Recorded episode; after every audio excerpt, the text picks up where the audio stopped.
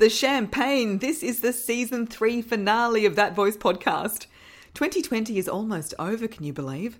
And I'd love to share with you three lessons I learned which have helped my confidence, grown my business, and just generally helped me stay happier. And who doesn't want a bit of that? I'm Sally Prosser, former TV reporter, former PR pro, and currently on a mission to help you find your voice and speak with confidence. You're listening to the season finale of That Voice podcast. No matter who you are or what you do, your voice matters. So unless you've sworn a lifetime vow of silence, this is the podcast for you. Thank you for tuning in to episode 61 of That Voice podcast, our season 3 finale. If you're new to the podcast, welcome. Great to have you here. Hello and goodbye.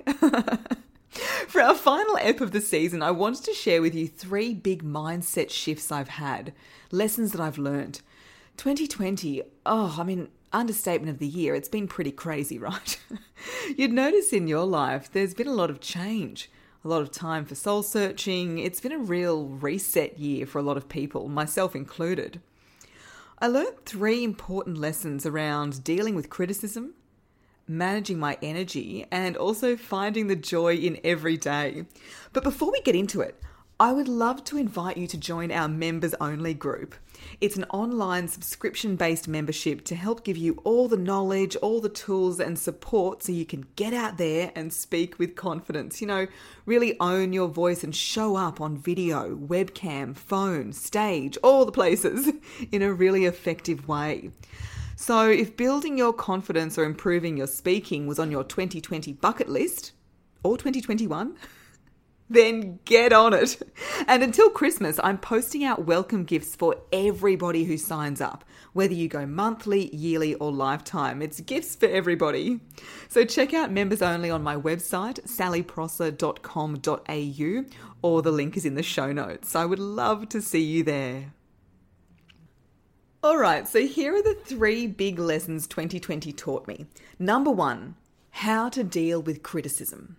Like, mean criticism. so you might have heard I kind of went TikTok famous this year. I've got more than a quarter of a million followers, and my profile's grown quite a lot in a year. And with that kind of visibility, yes, you're going to get haters. I got some pretty nasty comments, and I had one guy Photoshop the poo emoji onto my head and make a video calling me the most condescending woman in Australia. On Instagram, I had a video where somebody had written nice video with what I thought was the smiley face emoji, but it actually wasn't. It was the baring the teeth sarcastic face emoji. Anyway, I didn't notice that. I just said thanks very much. She then replied and said, "No, your video is shit. It's not even funny."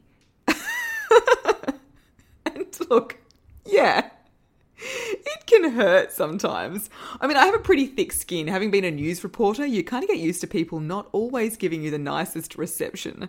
But those comments do hit part of you. You know, when you're putting content out there, it is so personal.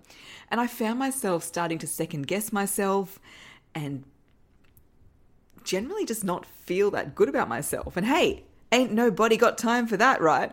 So I needed to develop a really solid mindset plan for the haters.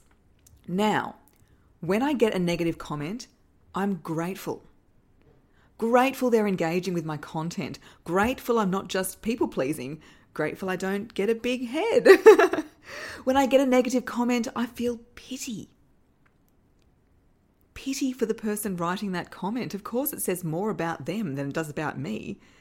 How bad is their life that they felt the need to comment? I have a feeling they're not really living their best life, right? I feel sorry for them. When I get a negative comment, I laugh. Most of the mean comments are quite funny, like get off TikTok, you're too old. And even that video with the poo emoji, it was very funny, especially considering I used to work for a sewerage company. it was just too good. And the girl who wrote that my video was shit, I had a look at her profile and it said something like year seven for life. you know, so it's just kids. You have to laugh at this kind of thing happening. So, yeah, people can be so cruel online, but I really feel like I now have a mental armor protecting me and it enables me to keep going and not be fazed. Many clients of mine have a fear of speaking related to something negative that happened or was said to them, and I see firsthand dwelling is stalling. Dwelling is stalling, and you get stuck in a very unpleasant place. If you can shake off that sticky mud of people's opinions, you'll be able to get out of the swamp that they live in and, I don't know, move forward into the beautiful sun shower. I'm not sure about that metaphor, but you know what I mean. If you really get stuck in the haters, in those negative comments, then you're not going to move forward. That's the first lesson I learned. Now, the second lesson I learned was around energy. I've had a bit of a spiritual awakening this year. I'm feeling so much more in tune with my body and the world around me. Don't worry, I won't go full woo woo on you. Unless you want an episode on that, more than happy to talk about it. but the concept of energy has really transformed my mindset this year. I'm so incredibly conscious of filling my cup, keeping my energy where I need it. And that means prioritizing self care, prioritizing me time and not feeling bad about it. that means I have so much overflow to give to my clients.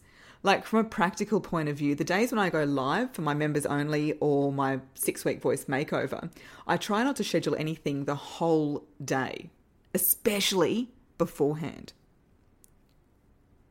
So I give myself that free air to get my energy in the right space, I'd really suggest this for speaking. You know, how are you managing your energy in the lead up to the presentation or the speech or the interview?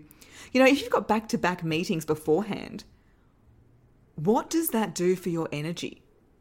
How does that help you get in the zone? What does help you get in the zone? And this idea of energy transfer has changed my relationship with time. I no longer think, oh, I need two hours to get that done. I just think, right, I need to jump into that energy zone to make it happen. And how do I do that? Exercise is a good energy jumper. Is it showering? Putting on makeup? Is it a cup of tea? Is it cranking Dolly Parton? Is it dancing? Is it lying on the floor? Is it silence? Is it breathing? For me, a mix of all of the above. You know, it's about finding out what works for you. For me, getting in touch with my energy has been a real game changer. I've been much more forgiving of myself if I need an afternoon to chill on the couch. And it's meant I've been able to harness the energy I need to really show up for my clients, my courses, and the membership. The lesson manage your energy and your performance will improve. Manage your energy and your performance will improve. Now, the final lesson I actually took from Sarah Maddock, who I interviewed in episode 54 of That Voice podcast, and it's the idea of bummer sludge. What is bummer sludge?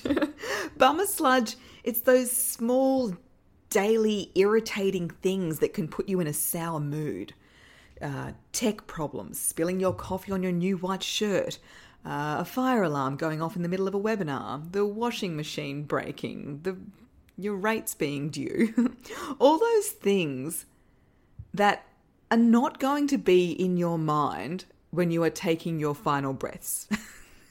so when anything happens that irritates me, I ask myself, Sal, is this bummer sludge? Is this a little tiny, minuscule, insignificant thing in the scheme of life? And when things are tedious and frustrating, I think of what my auntie once told me Sal, nothing is impossible. Some things just take longer. Nothing is impossible. Some things just take longer. And approaching my day with that mindset has enabled me to find so much more joy in the everyday because the way we spend our day is the way we spend our lives, right? And so by letting little things affect me less, I've been able to stay in pretty much a consistently good mood. so, yeah, that's the three lessons that life dished me up this year. I learned how to brush off the haters, I learned how to really get in touch with my energy, and I learned how to not let the little things get me down. So, this is the season three finale of That Voice podcast, but don't worry, I'll be back very soon with That Voice podcast Taster Series, which will be five minute snippets of the best parts of previous episodes with fresh commentary off the top and tail. Oh, bit of journalism jargon there for you. That just means the start and the end. So make sure you're all subscribed to get notified. Look, it might even be next week. Depends how my energy's going. Also, if you leave your email at thatvoicepodcast.com, you'll get an email with a description of each episode. Thank you so, so much for supporting That Voice podcast this year. I really hope you've learned something new, laughed at all my jokes, and of course, feel a lot more confident to get out there and use your beautiful voice. Until we meet on the airwaves again, I would love to see you in our members only. Bye!